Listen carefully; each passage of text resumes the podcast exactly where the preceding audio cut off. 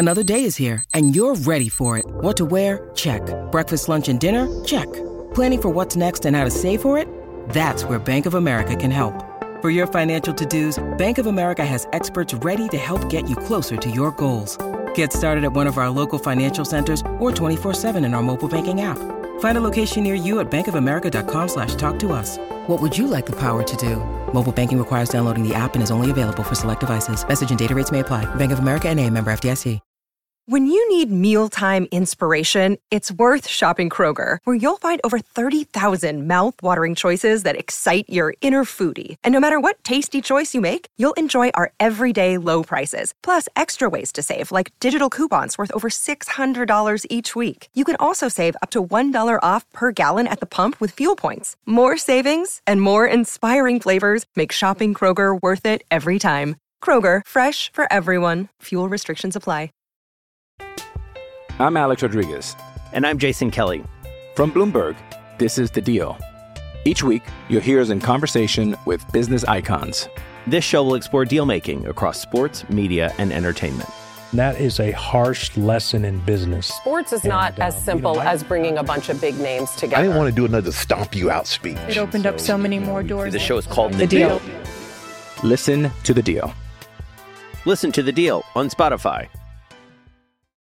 Jewelry isn't a gift you give just once. It's a way to remind your loved one of a beautiful moment every time they see it. Blue Nile can help you find the gift that says how you feel and says it beautifully with expert guidance and a wide assortment of jewelry of the highest quality at the best price. Go to BlueNile.com and experience the convenience of shopping Blue Nile, the original online jeweler since 1999. That's BlueNile.com to find the perfect jewelry gift for any occasion. BlueNile.com.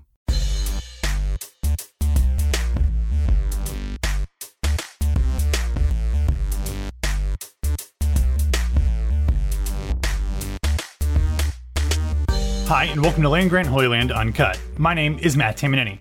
On this podcast, we bring you uncut audio from press conferences and interview sessions with Ohio State players, coaches, and sometimes various and sundry other figures from the sporting world. On today's episode, you will hear from three Ohio State football coaches first, head coach Ryan Day, then defensive coordinator Jim Knowles, and finally, running backs coach Tony Alford.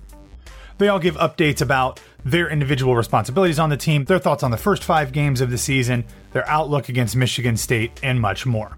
Now, before we get into that audio, if you are finding this episode on our website, landgrantholyland.com, make sure that you subscribe wherever you get your podcasts. We are giving you almost every single day of the college football season two different podcast episodes so that you have all of the news, analysis, and conversations that you need to be the best Buckeye fan possible, and some different voices and perspectives that you might not know that you needed as well. So, with all of that out of the way, let's hear first from head coach Ryan Day.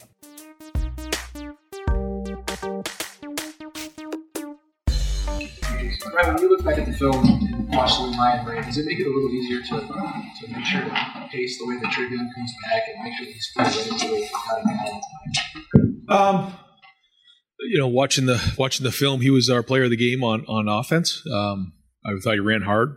A big part of it, obviously, we know is, is everybody else involved with it, but um, you know, he he ran really well. But no, I, I think. Uh, at the end of the day, you know, we leave all that stuff up to the medical uh, staff here to make those decisions, and certainly we're anxious to get Trey back. Do you feel like it it could be this week for TreVeyon? And- Yeah. Yeah. Ryan, you mentioned a few weeks ago that the injury that Jordan Hancock suffered during camp was a significant injury, and is he back to practicing full speed yet? And um, when do you expect him back? Yeah, he, uh, full speed, yes, um, but we're going to kind of look to see if we can get um, you know through the bye week, and then as as we get um, you know to that that game after the bye week, you know we're hoping to get him back in the game at that point. But um, it's still sort of week to week at this point. He's obvi- obviously Tommy has obviously locked down the middle linebacker job. And has played well all year. Yeah. Does it seem like Steele is now doing that at the will? I think so. You know, based on his production in the last couple games, but um, you know, it's week to week. But you know, I think based on the way he's playing right now, um, if he can keep that up, he's playing at a high level. Ryan, you know, when, when you guys signed Miyan, he wasn't as highly touted as some of the other you know, running backs from a recruiting perspective that you guys have signed. What was it about Miyan that you saw that made you believe he could be this kind of player? Yeah, um, uh, you know, Tony watched them run. Kevin Wilson actually saw him play live, in a game, um, and we, we just felt like he just ran really hard. And um, like you said, you know, maybe he wasn't as highly recruited, but um, you know, we just felt like we saw some something in you know uh, kid from Cincinnati who ran hard. You know, Winton Woods a very um, you know uh, they have a great winning tradition. They're a great program. They produce really good football players. And uh, again, being from Ohio uh, means a lot. And so, you know, we wanted to always invest in Ohio guys. And so we certainly saw the talent in him, but it was mostly just the way that he was built, low to the ground, his vision, his power running the ball. Stats, red zone on Saturday. I think you guys had nine passing plays and nine running plays inside the 10 yard line. Just curious, like, what goes into uh, those decisions of when to pass, when to run in that area of the field? Uh, you know, it, it, it's a lot of work on Wednesdays. Wednesdays are very stressful from when we get in here to when we get on the field, um, just with everything going on with game planning, but making decisions on short yardage goal line, third down, in the red zone. And, um, you know, there's sometimes very heated discussions in there because we know how important the red zone is, how important short yardage is, how important third down is. And so uh, we talk it through and then we put it on the field, try to make some corrections on Thursday. And then, you know, keep having those conversations all the way up until game time. Like, what do we think? Balls on the left hash, eight yard line, first and 10, second, you know, whatever those things are. And then, uh, and then based on what's happening, we try to adapt the best we can. Um, we had a lot of plays in the red zone this past week, so we had to kind of um, dig into a couple plays that maybe we hadn't practiced, um, you know, in a week or so. But the guys executed them well and, and did a good job. Uh, yes, Ryan, I kind of wanted to get your perspective looking back on just how important uh, CJ Hicks's role as a pure recruiter was in that class.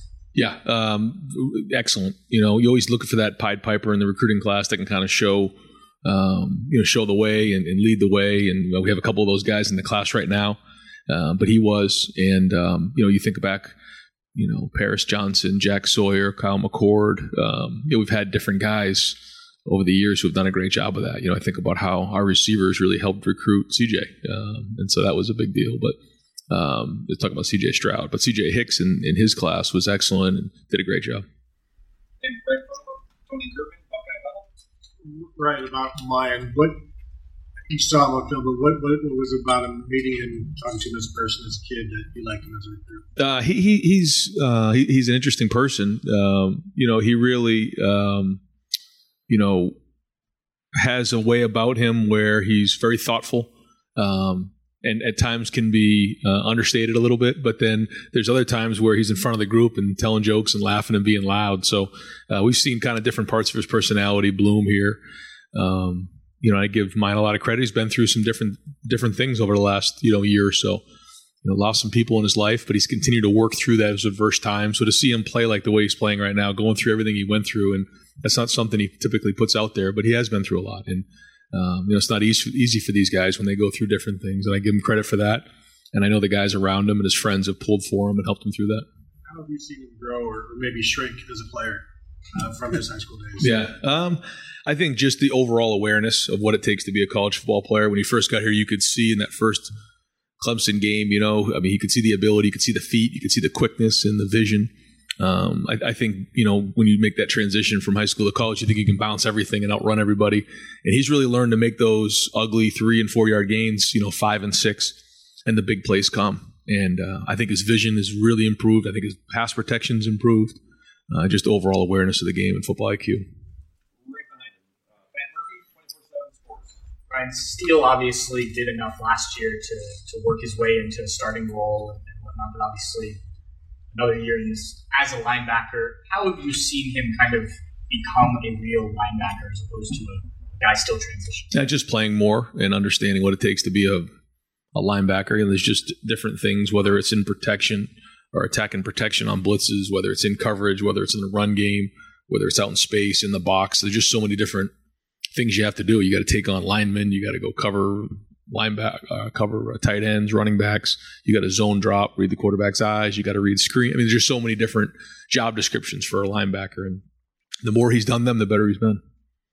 I know you guys have now done that with Chip as well, and you talked about why that position can be one that can flip sides. But how difficult is it for a guy to, right before a season or in an off season, to, to make that kind of transition? I think it's a challenge, but I also think that both those guys played in high school, uh, so it's not like it's they just started playing and out of nowhere. Um, but when you see guys who are very athletic, who have the ability to cover guys down the field, cover ground, speed, power, explosiveness, change direction, you know, those are the skills that you look for in a linebacker. And uh, and so you know, some guys want to really try running back first to see if that's what works for them, and a lot of them it does. Uh, but that's that's a, that's something that's happened over the years in football. The it, it's pretty natural for linebackers to make the transition over to linebacker. Um, but I do think, yeah, when you're talking about college football, it does take some time and takes a little bit adjusting, which you know gives Steele credit and, and Chip. They, you know, they're they're making that transition quickly.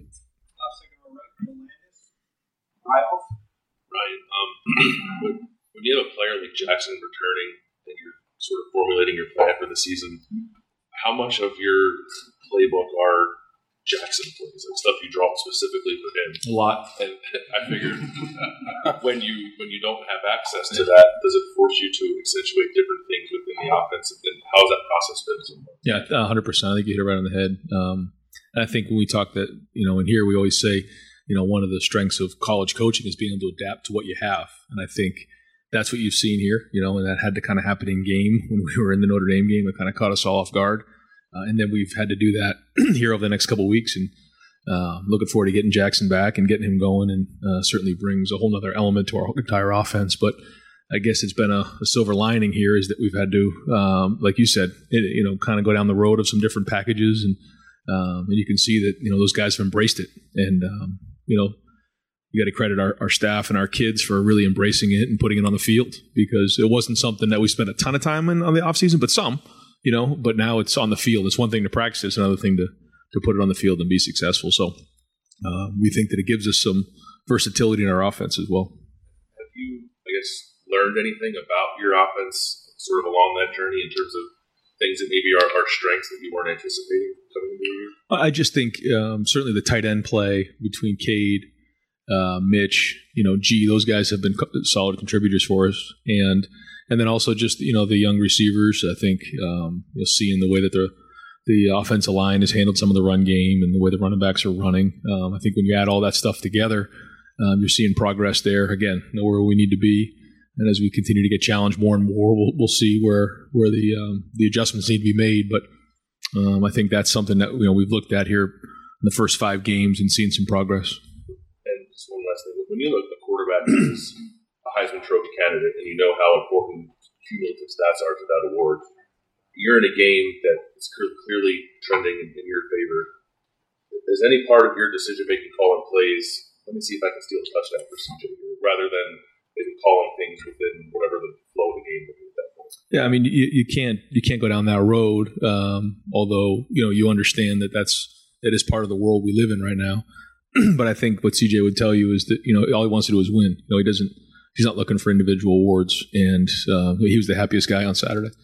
And uh, you know, there were a lot of holding calls. There was a lot of things that you know just happened, and you know, he would look at you and say, "Well, we scored seven touchdowns in our first nine possessions." You know, if someone said that to you, that's a pretty good day. And we're all looking around after the game, going, "Well, I guess we got to get better in these areas." It was a clunky day. It's like, whoa, we got to get a grip on things a little bit. And uh, so I, I, think he would tell you that. And um, you know, we have to just take what the defense is giving us, and we have to look for that balance, and and that's the most important thing. And all the other things will take care of itself in the end. Right, Don WBNS 10 TV. Coach, first road trip of the season. What kind of concerns and, and how does uh, it change for you guys? Yeah, um, going on the road, um, tough, pl- tough place to play. Uh, certainly a great stadium and great environment, and um, you know it's going to be hard to win up there. It, it always is. And um, you know, this is the first time we're going on a road, so uh, new challenge for us, um, new test. Um, and you know, it's been unique that we we're into week six here and haven't played a game on a road. Uh, it's been great. We got into a good rhythm, but now we got to go get our first conference road game. You got these guys pretty good down here last year. It was a top ten matchup and all that. What, what do you expect this time, and, and what do you see when you look at them? The same thing. Um, know they've had a couple injuries here and there, but they're still uh, very much the same team they were last year. A lot of those guys are back, so um, I know they've lost a couple games here, but we're we're expecting a top ten team. We go up to East Lansing, uh, well coached, really good players. Um, they had an excellent season last year, and those guys are still there. So. Um, it's going to be hard, just like it always is, and, and we know that um, you know we got our hands full this week. So we got to have a really good Tuesday and Wednesday practice to go on the road and go get this win. WSYX. Hey, Coach Day. What challenges can Michigan State's defensive front present, especially with Jacoby Windmon coming off the edge? Yeah, um, you know they they've done a good job last year, and they do a good job this year of trying to create um, you know chaos in the backfield. Um, you know they've they've upgraded in certain areas with um, some new players in in the front, and so um, just like any team we play in any conference game, we got to win a line of scrimmage, and and that'll be um, that'll be important on both sides of the ball. But uh, we know what they're capable of, and they're very talented. Coach, you guys have had to win a lot of different ways on offense this season. Have you had a time in your career where you've had to kind of change your game plan this much? And how much do you think you've learned just from the first five games you have to do? Um, I mean, we've learned a lot about our team, I think, um, and, and, where we're going. But um, this is still just the beginning. We've got a long way to go. And I think, you know, we, we all understand what needs to be done this season. Um, and I think we have a better idea of what we have than we did five weeks ago, first going into that Notre Dame game. Um, and uh, yeah, I think every year you learn more about your team. You learn more about you know what you need to do to win. Um, but it's not magic. It's fundamentals. It's taking care of the football. It's tackling well. It's winning the line of scrimmage. I mean, I, I say that every week, but it's true. I say to the guys, you might get bored of me saying it, but it's that's the discipline of bringing it every week. Is you got to do the same thing every week. And sure, it gets gets old to hear, but it's the truth. And the great ones can do it every week and can bring it every week and don't get tired of the basics and the fundamentals. You said on Saturday that it wasn't style points, but you guys won 49 to 10. How almost tiring does it get that Ohio State has to win 100 to nothing every week? And how hard is it to walk in a locker room and say, like you said, it's clunky, even though you guys just dominated a Big Ten club? Yeah, well, um, I was walking into the Blackwell and someone grabbed me and just said, "Coach, good luck in the game today. Sixty-three nothing, right?" I said, "Okay, okay." We'll, we'll start off by trying to get the first first down, but um, it's um, it's a good thing. It's a good thing, and I think it's um, the pride everybody has in our program. I think it's the hard work of so many people here that the expectations are so high, and that comes with the job. And um, that's a good thing. We look at it like it's a good thing, you know, that people expect us to win at a certain level. And, you know, if we score seven touchdowns in our first nine possessions and we're talking about how things were a little clunky, then that's a good thing because we're, we're holding ourselves to a very high standard. And I, I embrace that and we embrace that. We love that. And that's what makes us good is we didn't come to Ohio State to be average. You want to be great. And so um, that's the way we take it. Eric Johnson obviously came into the season with a lot of expectations, a lot of uh, uh, hype, will. Um, seems like he's even exceeded that this year that he's played so far. What are your thoughts on Paris? Yeah, I, I think making the transition to tackle, he's done a good job. He's got some bigger challenges coming, but he, you know he's made some progress for sure. I think all the guys up front have. Um, you know, again, as, as we continue to build throughout the season, we'll start to see more and more growth uh, for all those guys. Um, I think you're seeing that across the board with the guys up front.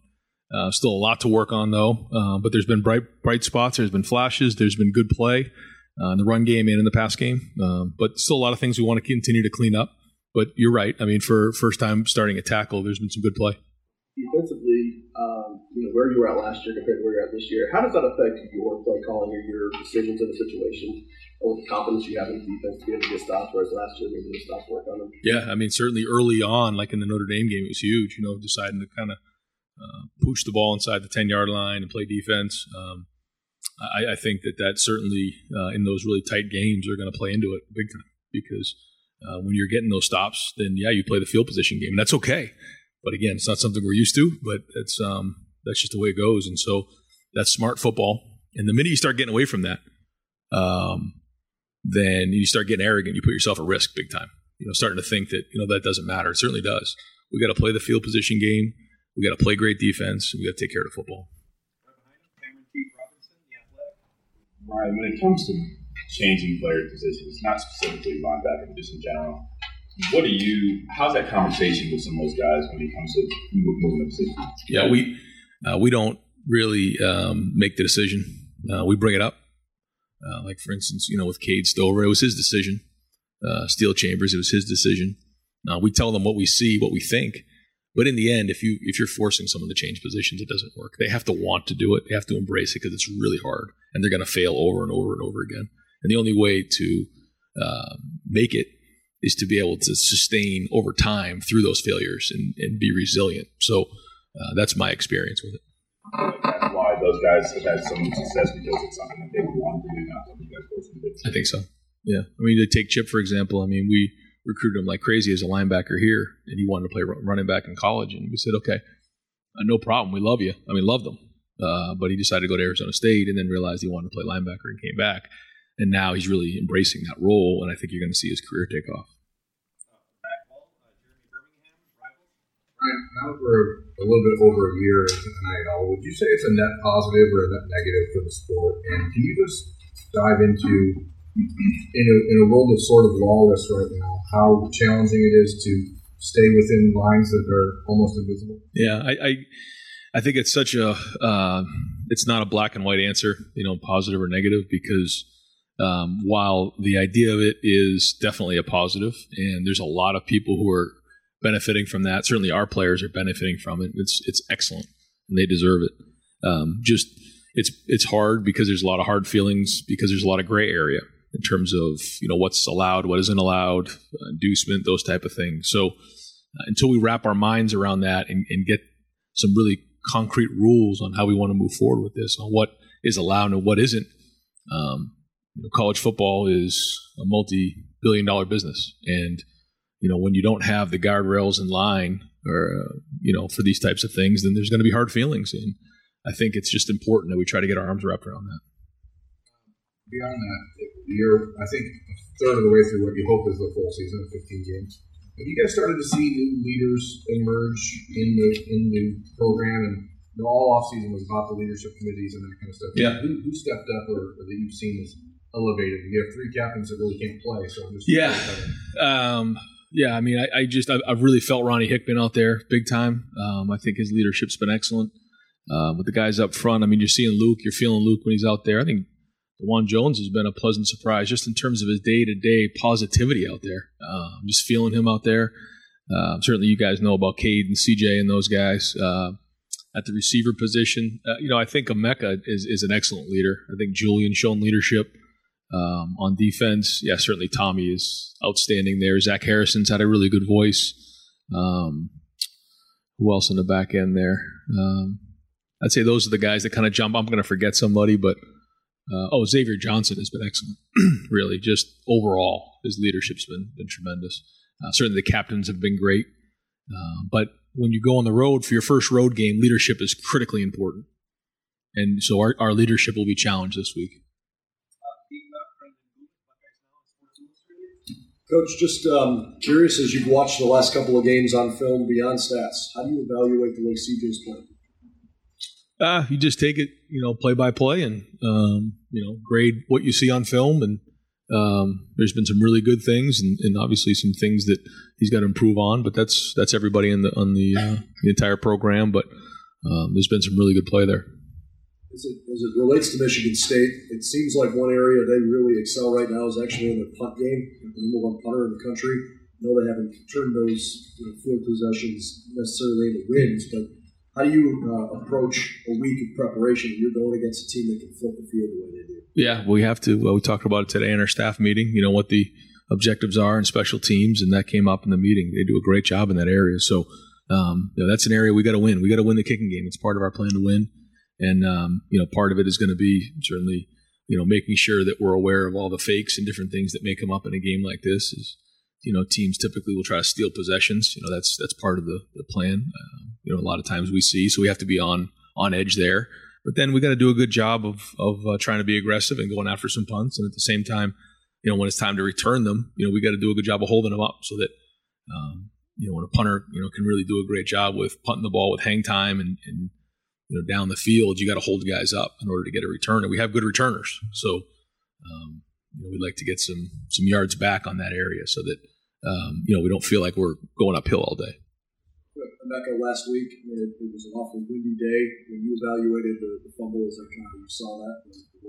Yeah, yeah. I mean, that's that's not good when you when you turn the ball over. You know, the first punt of the game, and um, you know he's been reliable for us, and he'll continue to be reliable for us. But I know we wish he had that play back. I mean, nobody wanted to play the make the play more than Emeka Egbuka. Um, nobody cares more than him. So, um, you know, he'll he'll take a look at it and try to figure out how maybe he could uh, work on that a little better. We'll get some um, punts up there on windy days and keep working through it. But uh, we all have we have all the confidence in the world that he'll he'll catch the ball when it's in the air.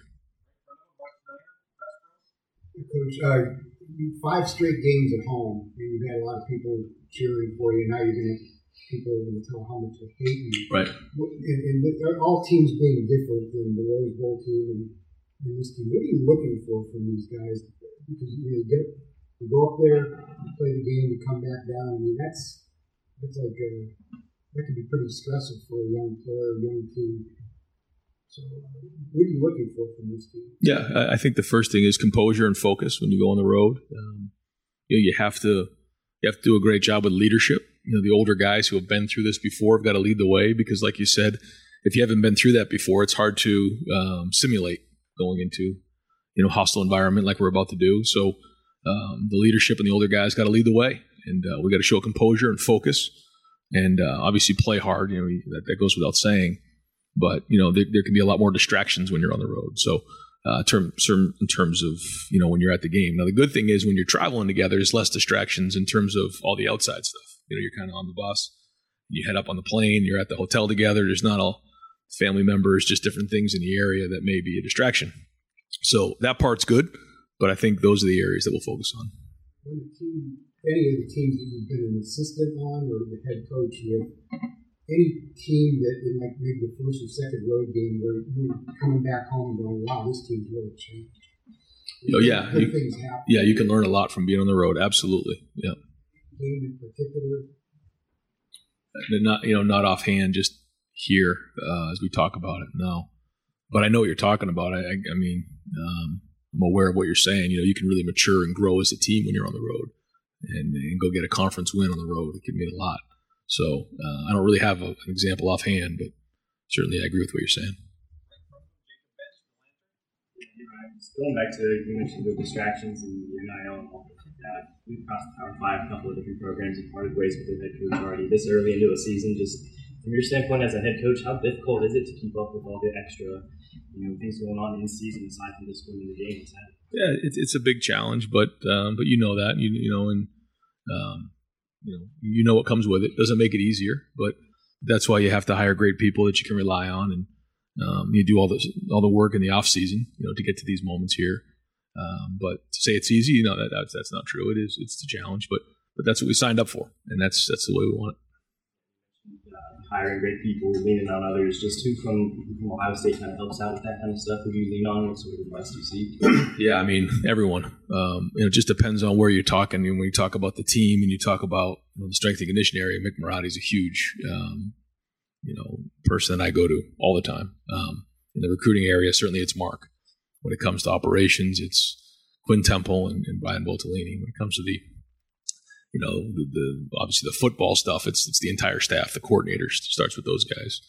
Um, you know, just day to day stuff. You know, Keenan Bailey is a huge help for me. Um, there's just a lot of people here that that you have to lean on. Everybody has their certain area that they got to be really good at, and if they don't, they kind of stick out.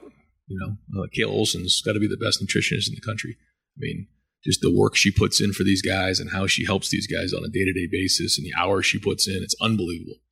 Um, you know, and so there's we have our player development um, with Tony, Candace, and CJ. You know, there's so many people around here that have to be on their game all, all the time, and if they're not, then then something falls apart, and we can't have that. And I think everyone embraces that. We talk about what that means, especially in the off season, and everyone's got to hold up their end of the bargain.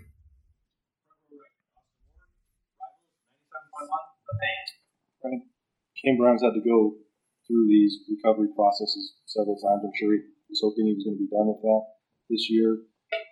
How has he handled this one? Uh, this latest setback. What's been the frustration or the mindset for him as he tries to get back out? There? Yeah, he's been uh, he's been itching to get back out there. He's he's been he's been stressing to get back out there. I mean, um, I, have felt an urgency about him for the last you know week that he's dying to get back on the field. So um, you know, he's gonna, you know, we're gonna obviously make sure that he's he was where he need to, needs to be, and gonna trust the doctors and all the medical people. But I mean, he's trying really hard to get back on the field, and um, I don't think anybody's more frustrated than he is. So um, hopefully, this is a great week of work, and we can get him back on the field this week.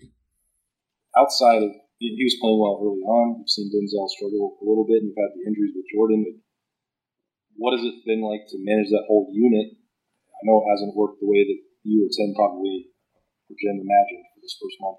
Yeah, well, we you know we haven't really had that that um, that whole unit at full strength, and um, you, know, you think about you know not, not, having Jackson and a few different guys. You know, we haven't been at full strength, but when you look at most teams across the country, most of them aren't anyways. So that's part of the game, and so you have to adapt, and that's where some of the young guys got to step up. And, and, to the young guys' credit in that in that room, you know, J.K. and Jyaire had to step up, and so that's good. That's building some depth moving forward. But like you said, you know, we can get uh, Cam back this week, and hopefully Jordan in a couple weeks, and and Denzel, you know, coming off of that hand, you know, I think he's got a game under his belt. So hopefully, you know, he'll take the next step this week. But uh, but it, that's part of it. You know, we were missing a couple guys like Cam and, and Lathan for a game. You know, and so some different guys have had to step up, and so that that part has been good. Some guys with you know has played we played some depth here, um, but you know, ideally, yeah, we'd love everybody healthy. Uh, second roll up, Stephen Means, please. Just one more follow up on the punt return. I know he muffed that one, but he's had a couple this year where he's had to basically catch it over his shoulder. Uh, has there been conversation about maybe just moving him back so it's not even this year? The, the tough thing about moving him back is on, on that field because it's not grass. When it bounces and rolls, it rolls forever. So it can cost you 30, 40 yards. So trying to find that sweet spot in there is difficult. And the funny thing in the stadium is if you looked up at the um, the flags, it was blowing south, I believe and went down in the field, it was going the other way. And then all of a sudden, it would it would just it would turn on the field. It, so it swirls down there.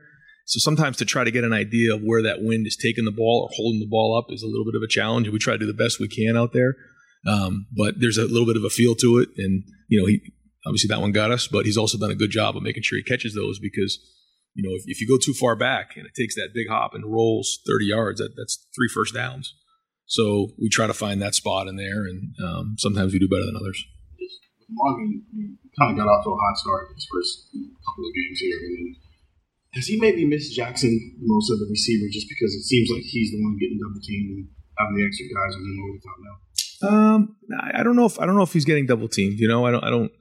I think um, I think he's doing great. I think when he's had his opportunities, made plays. You know, I think um, you know, there was a couple holding calls on him the other night. You know, and maybe if those don't happen, there's a few more catches and, and things like that. And just the way it's played out this year, we haven't had as many plays. Um, and a couple of the these past couple games, you know, when you look at the numbers, you say, oh, they're a little down, but they haven't really played in the fourth quarter, you know, or really even the end of the third quarter. So that's only a game and a half, um, or excuse me, like you know, a half, and then maybe like another eight to ten minutes. So um, that's a lot of football that some of the guys are missing. So no, I, I see him playing at a high level right now. Um, he works as hard as anybody, and um, you know certainly will be good to get Jackson back. There's no question, but but no, we're we're happy with his play. could play this week. Yes. Possibly. Um, with Jackson, you characterized him as sort of day to day last week. Does he fall into the same kind of Jordan Hancock category for a game no. like this when you've got the no. bye week coming up? No, we're, we're, we're hoping to get him back this weekend, you know, but again, it's just so hard to tell. You know, we can come in today and say, well, he had a little bit of a setback, or no, he's really doing good and he's trending to play on Saturday. So um, when I say day to day, that's kind of how it is. Um, and, you know, with the style of injury that he has, it can kind of go that way. It can linger or it can get better quick. So um, we're hoping that it, it's the uh, latter of the two. You mentioned times today, and you were talking about last week about taking what a defense gives you, being more willing to just run the ball. Maybe in the past when you weren't so much, but you've also got Heisman Trophy finalist quarterback. You've got first round NFL receivers. So how are you finding, I guess, that balance just as a play caller? Because don't you want to still be the one dictating things offensively and pushing that action? And um, how do you reconcile? Yeah, we just every every drive we're trying to score touchdowns, and whatever it takes on that drive, we'll do. Um, every drive's a little bit different. Um, and so, again, if they're going to sit in a two high look, and we're probably going to run the ball. If if they're you know taking a safety out of the out of the sky and putting them down in the box, that opens up some one on ones on the outside. And it's not as simple and as easy as that, but philosophically, that's that's what we're talking about. So, um, you know, we'll we'll just try to find that balance. And um, you know, we, we the, other, the other thing that happened uh, after looking back on the film was we had a short field a few times too. So some of those drives, you know, they only had to go about 50 yards to score. So when you look at the numbers at the end of the, the stat sheet, it looked a little light. And um, I think that was just unique to the game. So are you seeing or feeling a shift uh, as far as just how defenses in general are, are, approaching you or things you're seeing across college football? The defenses are maybe trying to take that away more and playing back more? Yeah, I don't know. I don't know. Yeah, I, I I think that the defenses have really done a great job this year. I don't know what the numbers are across the country, but um, just at first glance, it seems like the numbers seem to be down a little bit. I don't, I don't know if that's accurate or not, but I feel like you know the the scores and, and stuff seem to be down a little bit, but maybe that's just um, maybe that's not accurate. But I, I, just feel like defenses are doing a good job uh, across the country. looking, looking back on Denzel's return against Rutgers on Saturday, what what did you make of it? What's what, what in, in, general for, for the season that he's had? He's had some, some, maybe more ups and downs than he had last year. What do you think's kind of like contributed to that? I think you know he, in terms of you know his his movement and you know working through that hand, I give him a lot of credit for having that procedure done and getting back on the field um, so quickly.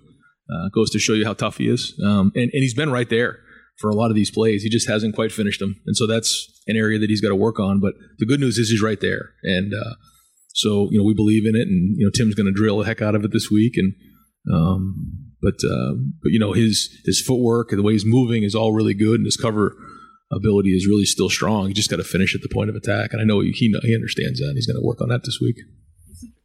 Yeah, and last year to have a big freshman year to come here and contribute right away, and he was great in coverage against a lot of the best receivers based facing the Big Ten. What's this year been like for him personally? Just kind of dealing with some of that.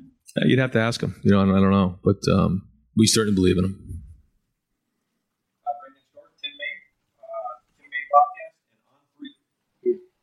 Little Monroe, whatever. Hey, uh, Ryan, uh, you look around the country. Paul Chryst's got canned on Sunday. Uh, you know, guys, how does that heighten just uh, your awareness of win now, baby? You understand what I'm saying? Yeah, I do. I know, I know you don't need any more burden no. on you than whatever, no. but it, it's kind of crazy, isn't it? It is. Uh, it is. But um, but it, that's I don't think it's anything more or less. I mean, I, I feel that every day when I wake up. It's just you know, uh, we got to win them all. So um, that's just, and that's that's not always easy to live that way, but it's just the way it is, and so we've embraced that, and that's that's how it goes. But it is a tough profession. Yeah, I'm not trying to get you to brag on your offense, but I, I will ask this. I mean, uh, Rutgers was bound to determine y'all weren't going to run the ball Saturday, you know, and then they played the two houses, and y'all kept picking at that lock, and you you opened the lock, and I mean, do you just feel like you're you're working right now with just a full complement when it comes to offense of finding answers? And I don't know what what is that feeling like? I guess.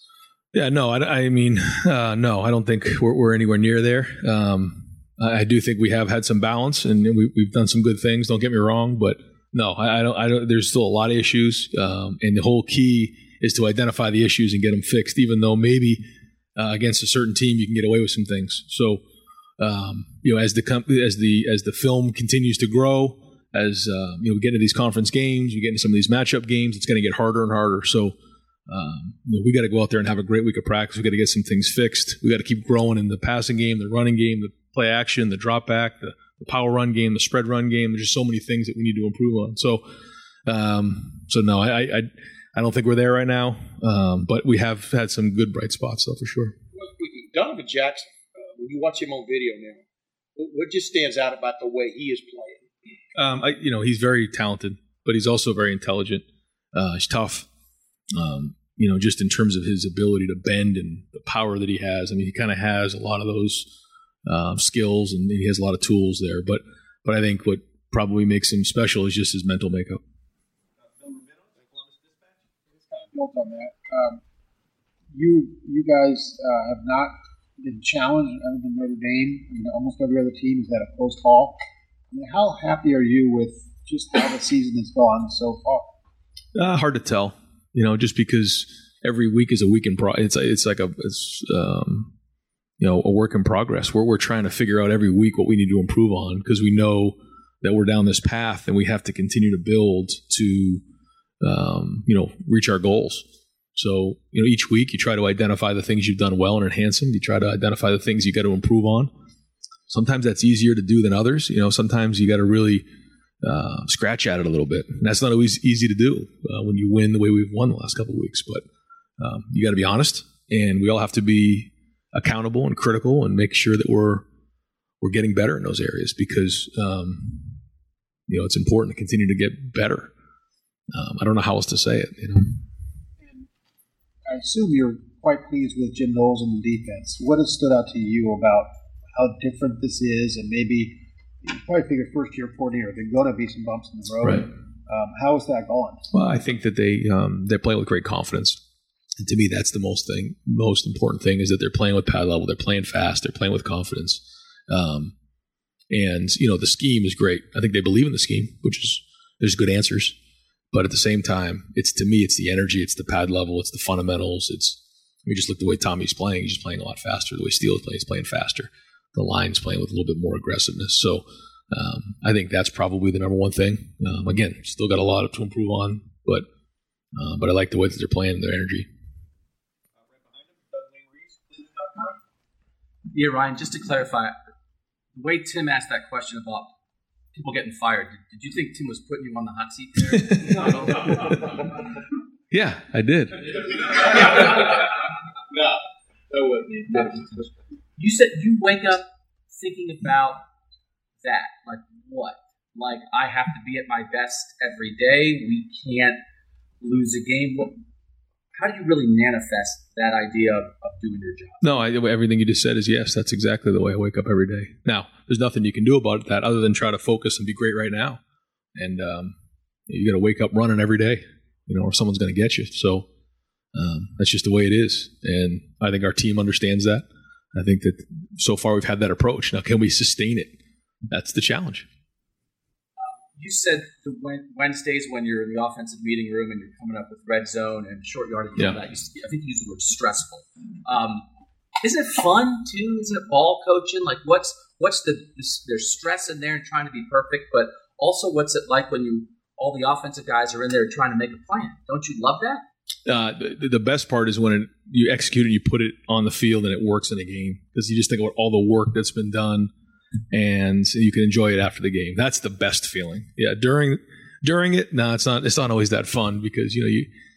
is it going to work? Is it not going to work? What's the best angle? What's going to happen? Are they going to change the look? Is um, you know, is this guy going to win in this matchup? You know, there's just so many variables to come into play, and everybody has to do their part. And um, and then you have to have the right chemistry in there, where you know sometimes you can say too much, sometimes you can say too little. You got to make decisions. You got to move on because the clock's ticking, and uh, guys will be in here in meetings here at two thirty, and we got to go. So um, it's it's a race against time to come up with a really good plan that schematically gives you an advantage, but also allows your players to play fast. And that's what we sh- strive for. And having enough, but not having too much. How have you evolved in your offensive thinking in your time at Ohio State? First as a coordinator and now as a head coach, being in those rooms, being in the college game, and I know you were before. Have you changed how you think about offense? Yeah, yeah. I think it's just being in those games and knowing this is what we're going to need, um, and, and just looking at it and saying, "Well, we need like two more runs here uh, in this situation, or we need one more play action pass here, or we, we got too much. Like guys, we, we can't execute any of this stuff." And just trying to find that right balance.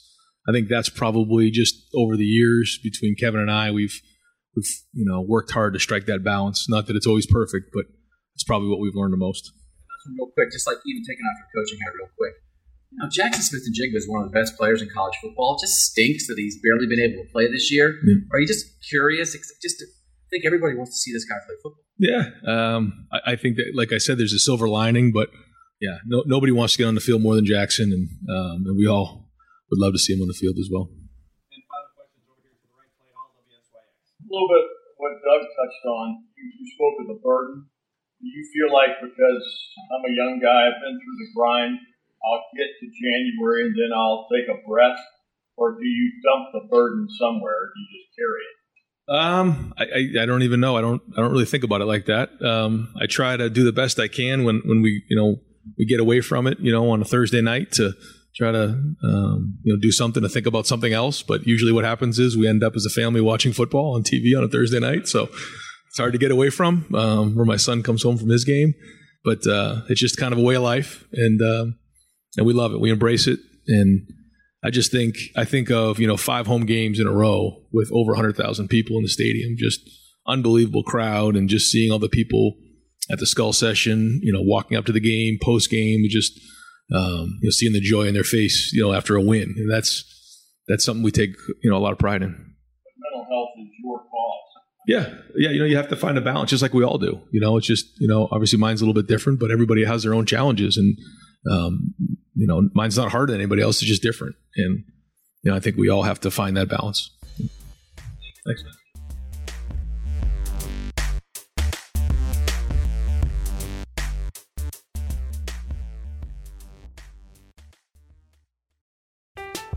I'm Alex Rodriguez. And I'm Jason Kelly. From Bloomberg, this is The Deal. Each week, you'll hear us in conversation with business icons. This show will explore deal making across sports, media, and entertainment. That is a harsh lesson in business. Sports is not as uh, simple as bringing a bunch of big names together. I didn't want to do another stomp you out speech. It opened up so many more doors. The show is called The Deal. Listen to The Deal. Listen to The Deal on Spotify. It's Kaylee Cuoco for Priceline. Ready to go to your happy place for a happy price? Well, why didn't you say so? Just download the Priceline app right now and save up to 60% on hotels. So, whether it's Cousin Kevin's Kazoo concert in Kansas City, go Kevin, or Becky's Bachelorette Bash in Bermuda, you never have to miss a trip ever again. So, download the Priceline app today. Your savings are waiting. Go to your happy place for a happy price. Go to your happy price, Priceline.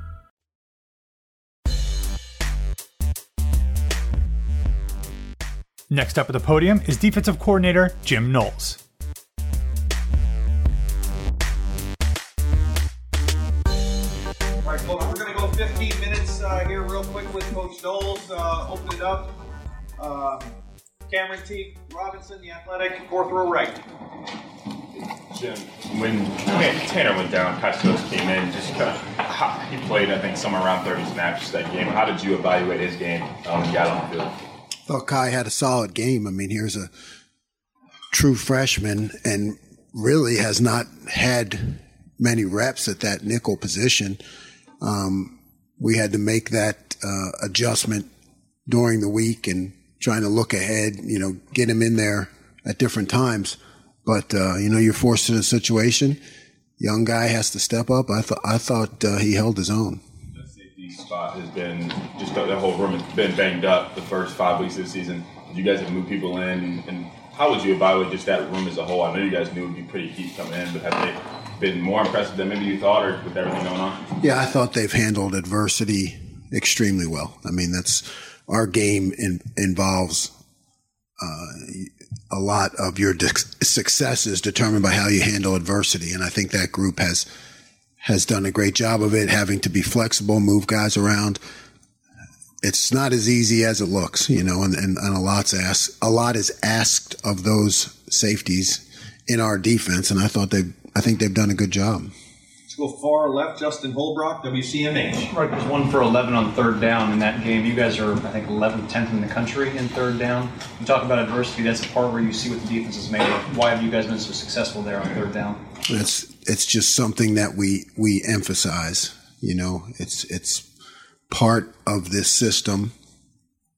Um, you know, and I actually was disappointed. I just looked at that and saw we were 11th in third down. You know, we certainly have higher aspirations in that. We're we're we're doing well, but it is a critical part of our system. So our guys are trained from the beginning on how to hold the line and know where that know where that down is because to me that's the game of defense getting the ball back to the offense. And and particularly when you have an offense that is as successful as ours you want to get the back the ball back to them as quickly as you can. So if it's not by a takeaway that's all on that third and fourth down. So we're doing well. I'm I'm, I'm pleased but I but we certainly want to continue to grow. Uh, front, front row left, Dave Biddle, 24 7 Sports.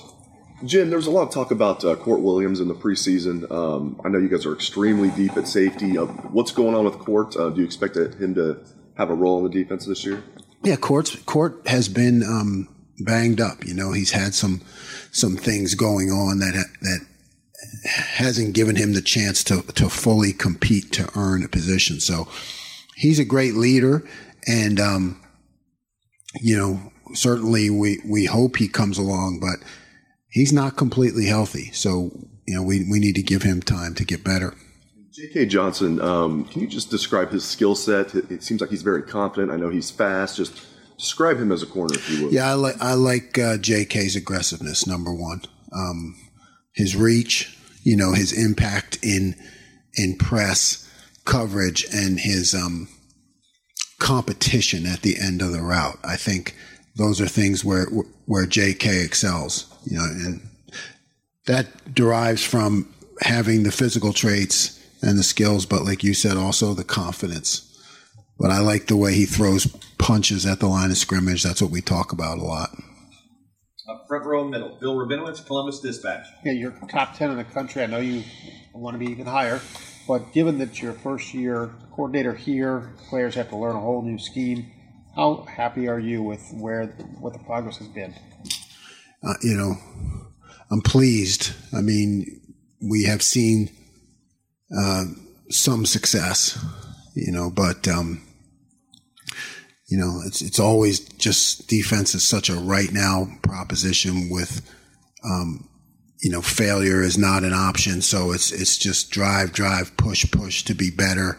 You know, um, never really look back on any of that until the end of the season when you look back on things. Aside from the the the plays that didn't go right. I mean, you look at those all the time because you're trying to figure out how to get better. But, you know, like I said when I got here, we don't have three or four years to put this system into to make it into a premier defense. It's got to happen right now this season. So it's my job to keep pushing it. What's your biggest concern? Um, you know, defense because you you can play well, you can play great for a long time in the game, but it only takes one play. You know, it takes one one play for something to go wrong or a 50-50 ball to go up in the air. So um, my biggest concern is that we continue to compete and have that mentality on on defense of stopping them on that play, no matter what the score is. You know, we get into some situations where it might be easy to relax. And it's my job to, to continue to press upon them that stopping people on the next play is a habit. So like when it comes time when you need the defense to stop them, you can't just pull that out of your back pocket and say, "Hey, let's let's stop them now on this play." It's got to be an attitude. It's got to be an every down thing, regardless of the score or where we're at. So that's that's my biggest concern. Uh, right behind him, uh, Nathan Baird, Cleveland.com seems like this is probably the third season in a row where we've had discussions about the defensive ends and the balance between creating pressure and then actually getting home on sacks. Where is your level of satisfaction right now with where that's at, and how much do you feel like those have to get home in order for this to be whatever your concept of a, a championship level defense? Negative, yeah, negative plays, right? Always having, always having, always having the ability to um, to get a negative play, right? Because that sets the offense back behind the sticks, um, the pressure on the quarterback. You know, I'm pleased with what we're doing up front. I think it's my job to con- continue to create um, more opportunities, right? To me, it's a function of coverage and rush working together. It's a matter of, you know, the quarterback having to hold the ball. You know, when, when they're getting rid of the ball uh, quickly or, you know, keeping people in and the protection, nobody's guys are going to have a chance to get there. So um, I think that's my job to continue to mix it up and you know continue to grow the system. We're, we're not we're not there yet in terms of what we're capable of in installation. So there are a lot of things out there that I'm trying to sprinkle in week to week to, just to free those guys up more. Right behind him, Tony Gerdeman, Buckeye Hustle. Jim, uh, you've said, and your players say it now too, that what happens on Saturdays is, is your fault, like the bad things. When did that become your thing? I think it, you know, back at Duke, um, you know, where we had a lot of great future doctors and lawyers, not necessarily, you know, just great, not necessarily professional football players, you know, and um, it was uh, Coach Cutcliffe taught me a lot of things, but one of his things was, you know, a good carpenter never complains about his tools, you know. So then, when you go into the game, you know, you need those guys just playing freely if you're going to have any chance, you know, if you're overmatched skill wise. So, and, and those were guys that tend to overthink things. So you're just trying to free their mind of that, you know, to go out and play and not worry about making mistakes. Now here, I have pretty, I have great, I have great tools, right? I mean, I don't know, I don't, I'm not a fixer guy, but what are the best tools, like Craftsman or something? I, I don't know. I grew up in a row house project, so I, I can't fix anything, but we have great tools. But now, in order to get those, allow those guys to perform, I think it frees them mentally, you know. Um, and it's just a good thing to say. It's like a good thing for me to put in their mind as they go out to the field. You know, hey, hey guys, there was a sale. There's a sale today. I, I, I bought all you guys a free pass on any mistakes you, you make today. You know, if that's like the last thing I say to them, to me, they're like, yeah, I mean, that, that kind of fires me up. I'm like, okay, yeah, just go out and play. Just go out and play.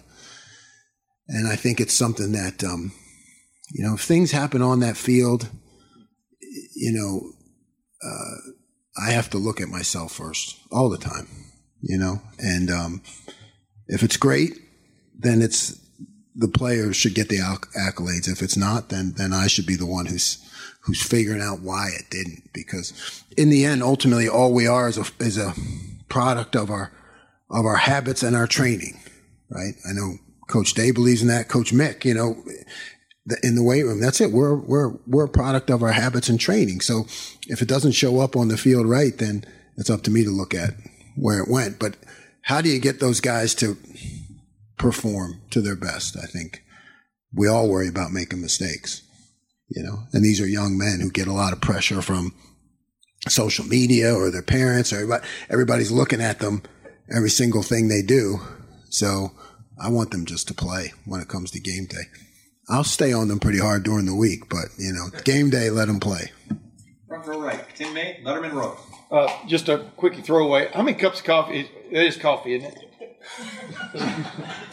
Not anymore. How many cups a day for, for you?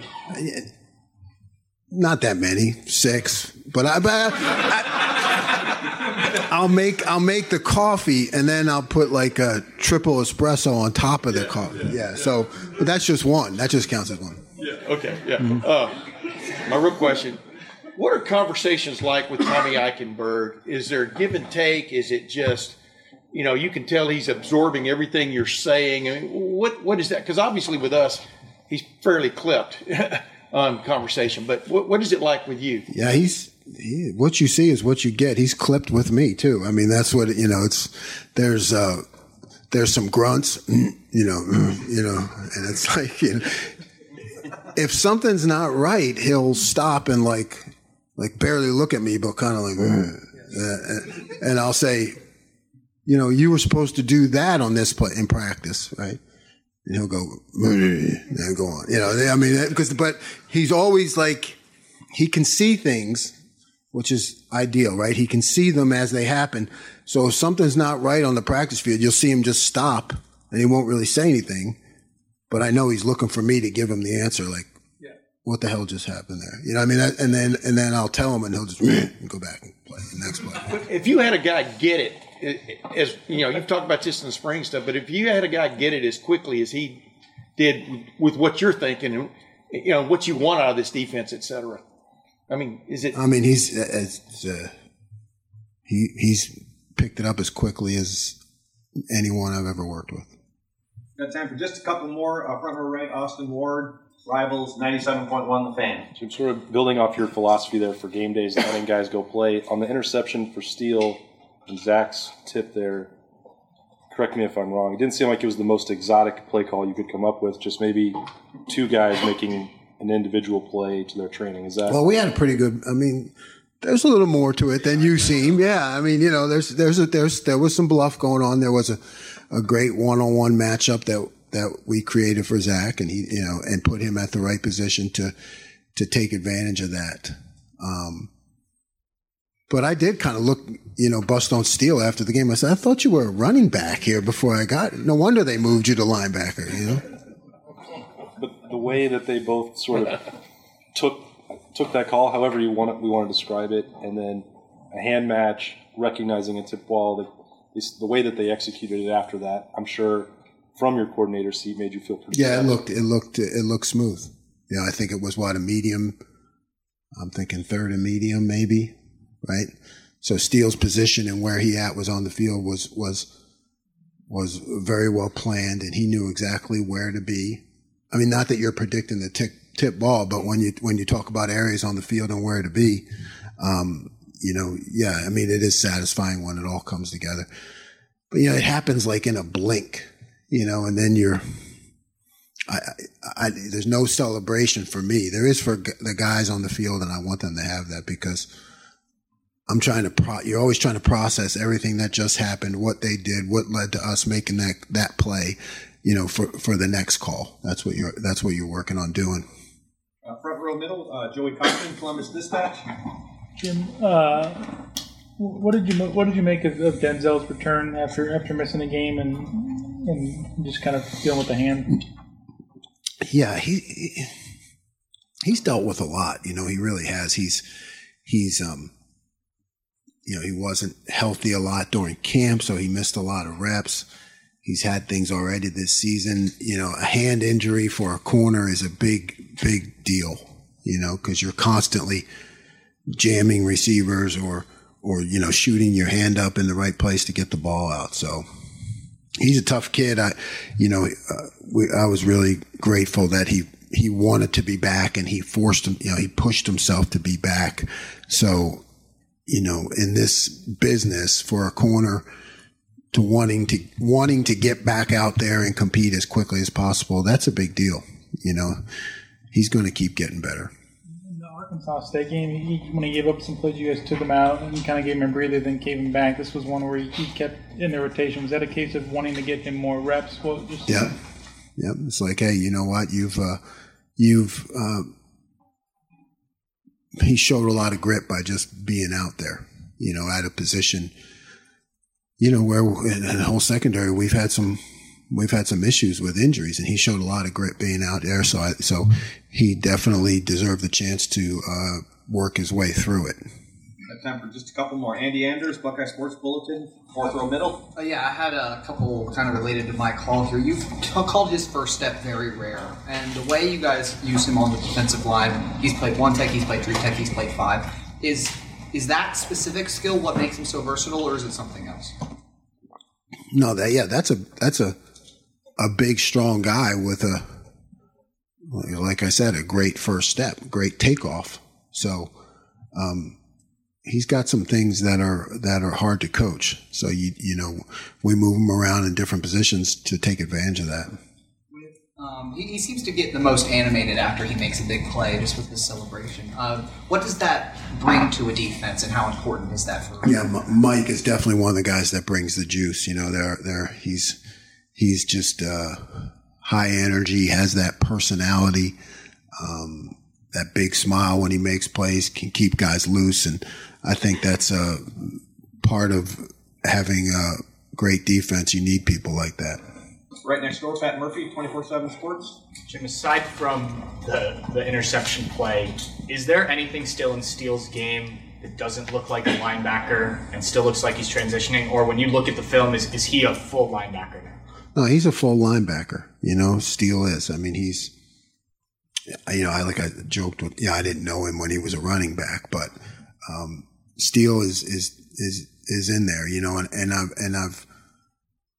I think um, I've continued to see improvement even during the season in his tackling. You know, I think everybody has seen that. You know, he's starting to really pick up um, how to tackle at this level.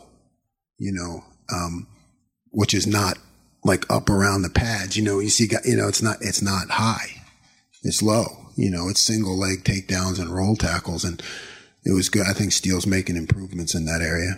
I asked him after the game about having the defensive coordinator as his position coach, and he said he thinks that does make a difference because you're the guy who came up with this defense. Have you noticed that in the past when you've worked with linebackers in particular that that, that changes things? Yeah, I think there's a chance for guys to see the forest through the trees, you know, and I'm, um, when I'm in there talking to them, I'm also talking about everything that's around them. You know, so I think it, it gives them a, a bigger picture of the defense. Second row left, Stephen Means, Cleveland.com. Jim, just in your experience, what is the more difficult transition teaching a defensive tackle to do edge rusher things or an edge rusher to do defensive tackle things? I think it's an edge rusher teaching them to do defensive tackle things. You know, um, on the edge there's some freedom and there's some space. You know, inside there's there's nothing but um, heavy traffic. You know, so uh, anytime you're in a position where you could get a block this way or a block this way, you know, that's that's uh, you have to be a real warrior to do that.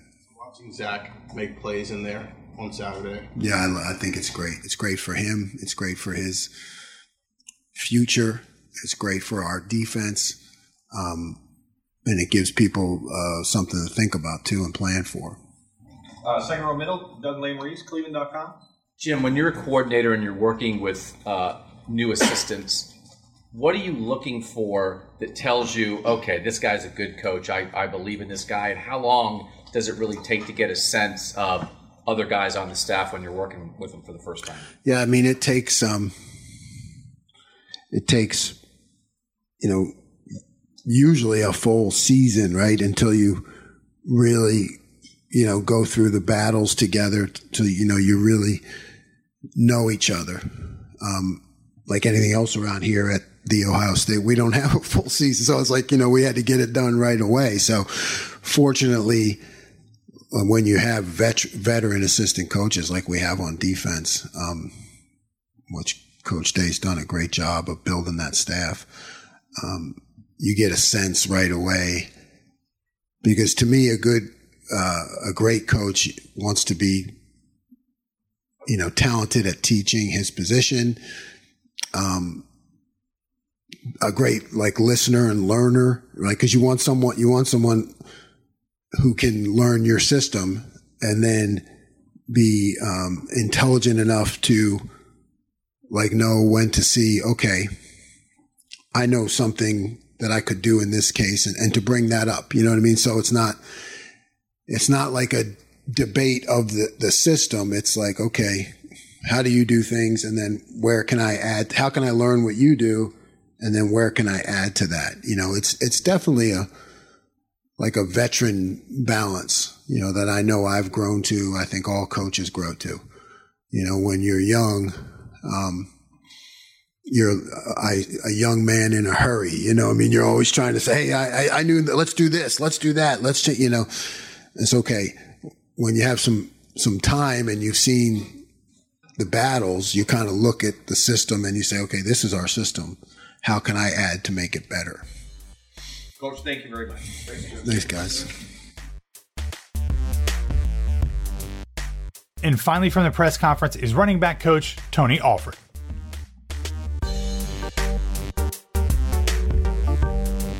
Coach, thanks for spending some time with us. Um, I want to ask you maybe less personnel and more just your perspective on some of the goal line stuff this past weekend. Felt like it was maybe more challenging than it had often been this year when you were in goal to go situations. When you look back at the tape, what was particularly challenging? Well, I think it's like anything else. You know, when you bring a bunch of bodies in, heavy bodies, they bring a bunch of guys, and you basically have 22 people within the hashes. So there's not a lot of space. Um, you know, we don't really run the quarter. We have not run the quarterback a lot in that situation, so you're going to always be outnumbered. But and and give them credit too. You know, I mean, they, they've they've got good players over there too, and and made some plays. But in the end, you know, in the end, we were able to to still punch things in, and offensive line was able to move people still and, and get the ball in. Questions about Miyan and Trey, so I'll ask you about uh, about Mitch. About Miyan and Trey. you know, Mitch had some fun with us last week Yeah. uh, in talking about am I a tight end, am I a fullback? Um, how much have you enjoyed working with Mitch in that spot? Yeah, so you know, Mitch when he first came here, he he he was a running back when he first came. You know, coming out of high school, and and um, I ran for a bunch of yards down at his high school down in Tennessee area. So you know, he has that he has some of that background in him. And so it's been good. Now, do we spend a lot of time? I don't. I don't spend a lot of time with him. I mean, he comes down a little bit, you know, um, every day just to do a couple little things, ball, ball, um, you know, some ball exchange stuff with the quarterbacks and the running backs, but but we won't spend an exuberant amount of time with him as well. But but yeah, it's, it's good for him and it's good for our football team. It gives us another dimension. It gives us another playmaker that can do some things for our offense. So so it's been really good. Uh, front row left, Dave Biddle, 24 7 Sports. Hi, Tony. Um, obviously, Miyan has developed well as a back. Have you even seen him develop as a young man? The reason I ask is I remember talking to him when he was a freshman. He'd barely say two words to us. now he's he's very engaged and you know just seems to be a lot more confident as a young. Yeah, I, I think he's becoming more confident in his own skin, and and um, but definitely seen him mature as a young man, as you would expect, especially in this program. Um, but he's been through a lot. You know, that guy's had a lot of personal challenges in his life, and and um, he's been through so much. Um, I'm extremely, extremely proud of the young man that he's become. He's a guy that this entire program leans on and, and loves him. Um, he's got this engaging personality that that when you first meet him, because when I first, I gotta be honest, when I first met him in recruiting, I was like, "Who's what the hell's this?" You know, this guy doesn't this guy doesn't talk. You know, but um, but as you get to know him, he's got the the, the kindest, biggest heart. Um, he cares about his teammates. He's a team guy, consummate team team guy. Um, he's fun. He's engaging. He brings so much value into the running back room just with his attitude, infectious attitude, and and uh, he brings that to me every day. So so aside from playing ball, he brings a lot of value to me personally. One more quick one for me. Um, how's a guy like TC Caffey fall through the, cra- the cracks? I know he had one FBS offer, Army. I'm sure you're thrilled that he did. Getting him as a walk on, he had one of the best careers in Ohio high school football. I mean, Yeah, I, how does that I can't answer. I, I I can't answer that. You know, you'd have to ask all those other schools that missed. But um, but no, we were fortunate to get him. And you know, I haven't really actively, me personally, haven't gone out and actively recruited a walk on like I did a scholarship player. And and you know, probably that's my own fault. But um, I did with him and his family. And um, you know, was I told him back in the back way back when, if there's some things that come come on the rise for you and your family that you think are in their best interest with scholarships, by all means, I understand, take it. But if not, and this is something you'd want to entertain, here's what we have for you. And um, and that's what they wanted to do. He's a Buckeye and grew up in this great state and wanted to be a part of this program. And we're thrilled to death to have him because he's he's going to be a good player. Uh, third row left, Dan Hope, Eleven Warriors. Tony, Yes, sir. you guys signed Miyan in 2020. There were a lot of questions about running back recruiting at that time. Because that guy couldn't recruit. Does that make Now I know. does, does that make it more satisfying to see what he's doing now? Well, it's not about you know trying to satisfy any of you guys or anybody. I, I, doesn't mean hell.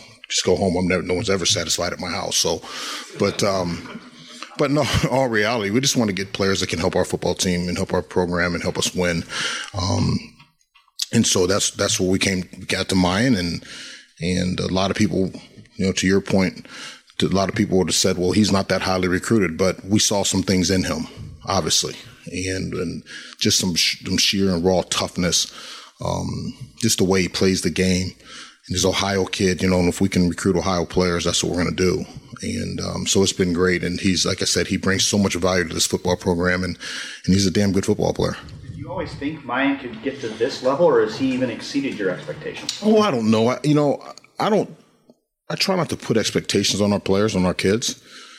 I don't try to try to not to put a ceiling on them, and just just coach them to be the best that they can be. And as, as we continue to grow and climb, you know, we'll go where we can go. But I, I try not to to say, well, I expect this, and all of a sudden, if he can exceed it, I'm not going to put that ceiling on him. And and I don't think that's right to do to any player for that matter.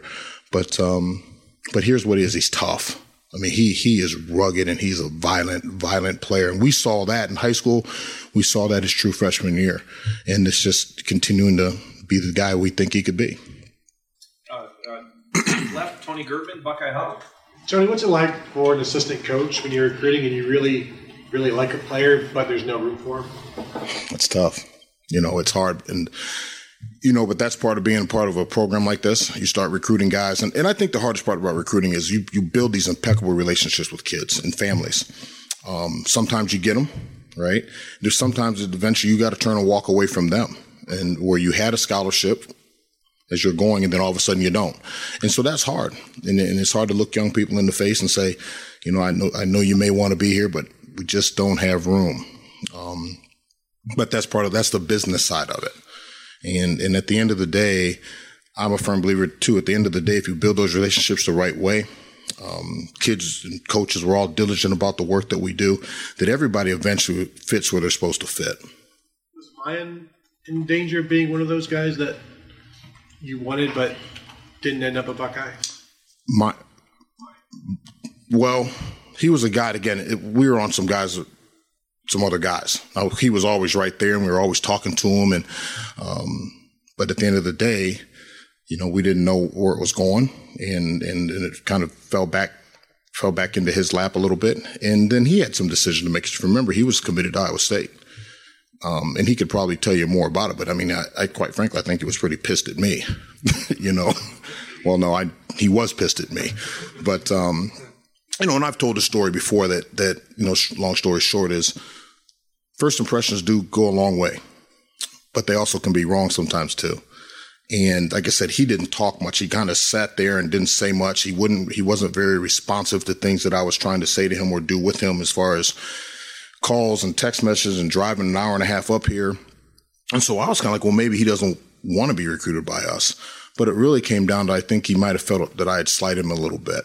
Um, and then as I got to know him, I did. I went down to him and at the time was his head coach, Coach Parker. And I remember sitting him down in the weight room. We're sitting there, and I and I did. I, I said, I'm gonna. I have to apologize to you. Whether you come to Ohio State or not, I have to clear my my chest here. Um, I have to apologize to you because I had the wrong impression of you, and I was wrong. And and I think that um, I think I, I hope to think that was probably a big moment in our relationship. That hey, I I was wrong. And as I've got to know him more, I, I, I saw no, this this kid's got something about him, and he may not talk a lot on the onset, but he's listening and hearing everything. Um, and he's about as respectful as a young man as you could get. Has he apologized to you? No. no, no, no. And there's no need to, he would never have, he didn't do anything wrong, you know, and, um, but he's a highly competitive kid. He really is. And, and I think the one thing that he brings in the room that really our whole room is that way is they, they champion each other's efforts. And there's, there's, there's zero selfishness in that room. Um, and for me to walk into a room like that, that's it's it's an absolute joy to be a part of. Second row left, Steve Helwagen, 24-7 Sports. Yeah, Coach. Um, I know you can't go into the nature of TreVeyon's injury, but uh, can you recount, I guess, what exactly transpired, how that all kind of went sideways before? Yeah, it, it, it was. Dude, that's something that he and our medical staff that came in, and you know, obviously we want. Um, also want all our players to be healthy and be ready to play. But at the end of the day, we're going to defer to our medical staff.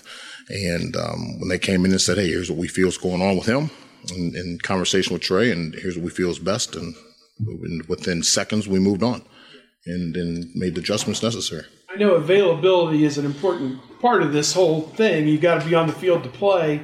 Does what Miyan showed you in that game lead you guys to as a staff to maybe reconsider the roles of those two guys if TreVeyon is completely healthy. And I, I'm not even into this whole starting thing or whatever, but just number of carries, the roles for these guys. No, I, I mean, I look at it as we have two starters. I have the whole time.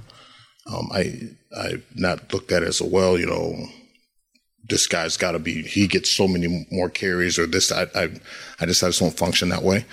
Um, we have two guys that are capable of being starters here. We have two guys that are capable of playing championship level football, we believe.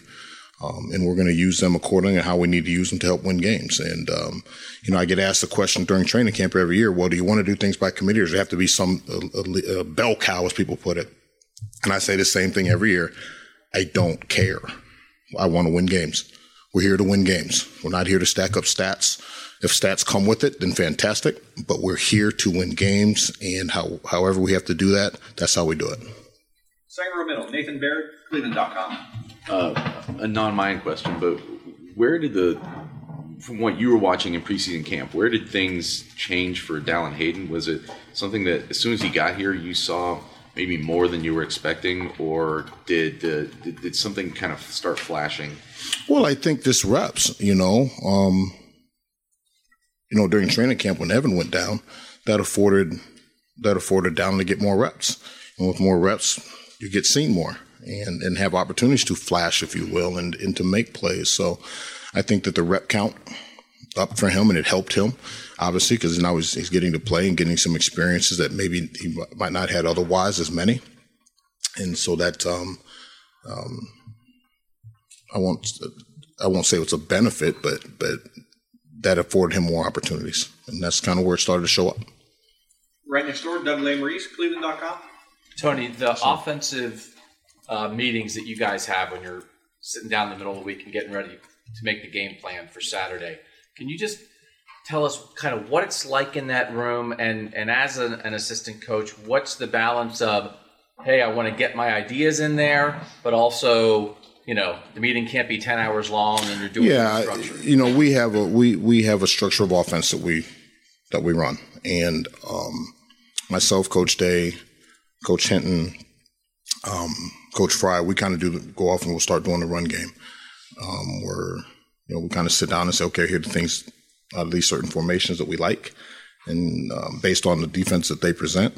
Um, then we'll come back. We, you know, we, we leave and we come back as a full staff and kind of just or put it all together. And, um, you know, then we kind of interject, well, here's the pass game and here's the play action passes that go along with things. And so we just kind of piece it all together. And, um, yeah, but again, everyone has a say.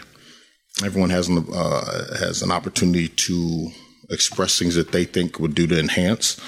Um, but at the end of the day, it's just kind of like being in a family, right? At the end of the day, when we walk out the door, we're going to all be on the same page. We can't do everything.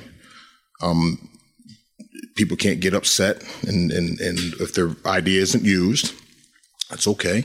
Um, and, and we do what's best to what's best to put our players in the best position to be successful based on what they can do. That works in the confines of our offense. I don't know if that answers your question. What's Ryan like running the meeting? He's the best. I mean, and I'm not saying. I mean, you say, well, you better say that, right? no, no. Actually, the guy is amazing. Um, and I've told him this before. I, I, you know, I've been doing this a long time, and I've worked for numerous head coaches, obviously, in different stops and different schools, and you know, I've been fortunate. I've never had a bad job, and but I do believe that that Ryan Day is one of the all-time top guys I've ever ever worked been had the pleasure to work for and with. And you know, and I say with because um, he does not make you feel like you work for him; you work with him. Um, just the the man that he is, the the he, he makes everyone feel valued and and, um, and heard. Um, so that empowers you to do your job. It, it empowers you to do your job and to have ownership in what you do because he allows that. And not only does he allow it, he promotes that. Um, but he does the same thing with our players. And and so I am um, I am um, I am indebted to, to be able to work with a guy like that. Right in front of it, Bill Rabinowitz, Columbus Dispatch. Tony, could you kind of give your assessment of how TreVeyon has played this year? He's done okay. He's done some good things. So I think, um, you know, I think some people might be remiss because he hasn't had some of the big runs that that that he had had earlier last year. But but he's still doing some good things. And um, you know, is there room for improvement? Sure. Yeah, there's there's room for improvement in everybody's game. But uh, but he has not played poorly whatsoever. Um, I, I I think he might be a little frustrated because there haven't been the the long dynamic 50 60 70 yard runs but but those will come you know those will come Do you want to see him improve? i just think you know just um, some of the some of the vision things and i think attacking you know second third level defenders and, and kind of making some guys miss in the back end of the defense um, but a lot of that's on me you know that i could be doing some things that could probably help more as far as drill work and and, and things like that and um, but but he he's done some but he has done some really good things for this offense and he will continue to and you're still talking about a guy that's ripping off I don't know six six and a half seven yards a carry. I mean that's that's, that's, that's pretty damn good. You know um, I think where he's really improved is his blocking. Um, you know so so he's still doing some very good things in our offense and we're going to expect him to continue to enhance those and get better. Right next door, Joey Kaufman, Columbus Dispatch. Tony, just wanted to, to ask your thoughts. Uh, I haven't haven't had Steele Chambers in your room for a few years and watching what he's done uh, at linebacker now. Just what do you make of his success in side Yeah, well, so when we recruited Steele, one of the things a lot of people didn't want him as a linebacker. As a matter of fact, our defensive coaches wanted him as a linebacker, but he wanted to play running back. And so we took him as such, and, and we didn't have the conversations early in his career that if this doesn't, if you're not getting a ton of reps on offense, we will possibly approach you about playing defense. You can always reserve the right to say no. But he said yes to it. Um, he just wanted to play. Um, so it doesn't surprise me that he's doing well over there. Um, I kind of, think it was about maybe 20 seconds after his interception. I was like, well, this is why you're that linebacker, you know. But but no, he's done well, and I'm very proud of him. I'm happy for him. He's helped his football team. He's helping himself. Um, I think it's been a good situation for everybody involved. Right next door, Tim May, Lettermen Row. Tony, I don't know if you remember this far back, but you used to play running back. That was I don't remember. That was so far long ago. When you look at a guy, it just level, you know, I, th- I think only running backs maybe can even relate to this, but the violence that from play to play. I mean, right. 90, 19 times out of 20, you're going to get knocked down pretty hard and stuff. Uh, and Miyan seems to have the ability to kind of throw punches back a little bit. You know, what, what are you looking for when you're looking for a running back? And in that regard, I mean, can he be tough enough? I guess is the question. But number two, what just stands out about Miyan in that area? Yeah, well, first of all, I think mine he's about three feet tall. So, but um, you just you know, mine doesn't give him much surface area to hit. You know, it's all shoulders and, and, and thighs, and and he's so he's so strong. You know, the lower half of his body is like hitting tree trunks, and and um, he does a really good job of speeding up into contact. And you know, um, conventional wisdom would say if you're like the analogy of driving a car, um, when you're going into contact or hit a car, if you're if you're to have a car accident, you hit the brakes and slow down. Well, this is a little different. You have to speed up into contact, and he has a he's an uncanny way of, of speeding up into contact, um, driving his legs into contact and through contact. Um, he's got really really good contact balance, so he's able to take shots and bounce off of them and still keep keep his balance. Um, and, and he's a load. He's 200 and what 225, 227 pounds.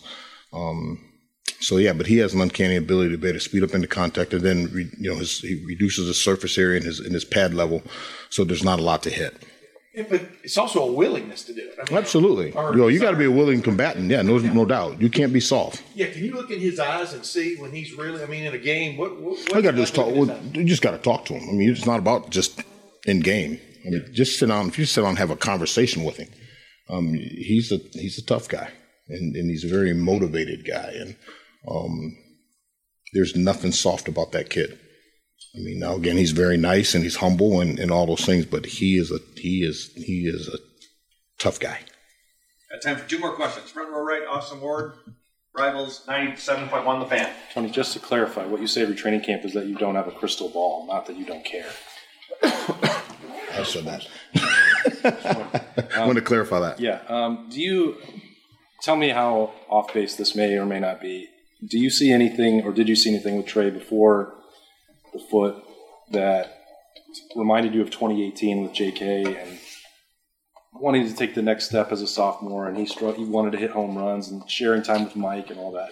No, I don't. No, I don't. I don't. I mean, I think this is everything is individualized, and um, you know, I'm, I'm, I'm I got to be honest with us. I'm, I'm not gonna allow people to paint a picture of this kid's not playing well. And, and and no, no, I'm not, I'm not saying that you did, but but no, I didn't. I didn't see that, and I haven't seen that. Um, so you know, I, I just think circumstances we are where we are, and, and there's some things that we can do better, and he can do better, and um, I can do better. Um, there's some things that Miyan can do better, and Dallan and my whole room. So um, we're not a finished product. We're in week five, and um, we're going to keep swinging. And um, and again, we're just trying to win as many games as we can, however it looks.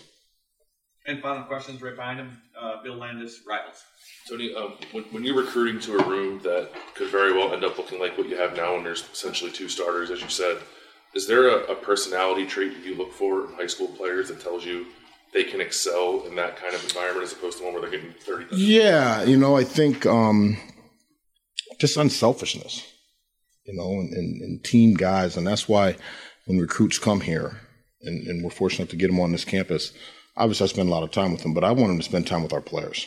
I want them to, to spend time with Trey and Evan and Miyan and and Dallan and TC. I want to spend time with all those guys um, because they'll be able to tell me too what's really what's really going on. How does this kid really think?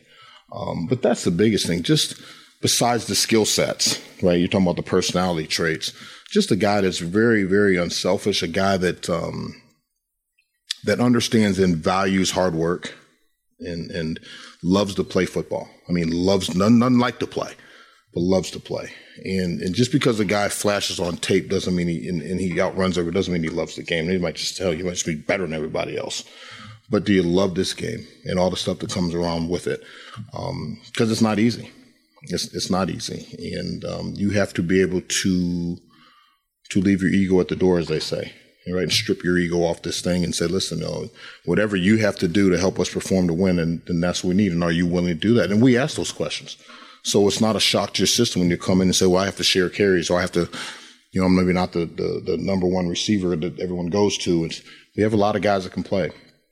And at the end of the day, I'm a firm believer of this too, that at the end of the day, Bill, everyone's going to get theirs. If we have the success that we all desire to have and we all covet, every single person will get theirs in the end. And so, um, and so we, I, I won't say we, I, I try to recruit to that. Coach, thank you very much. Thanks, guys. Appreciate you. All right. Take care.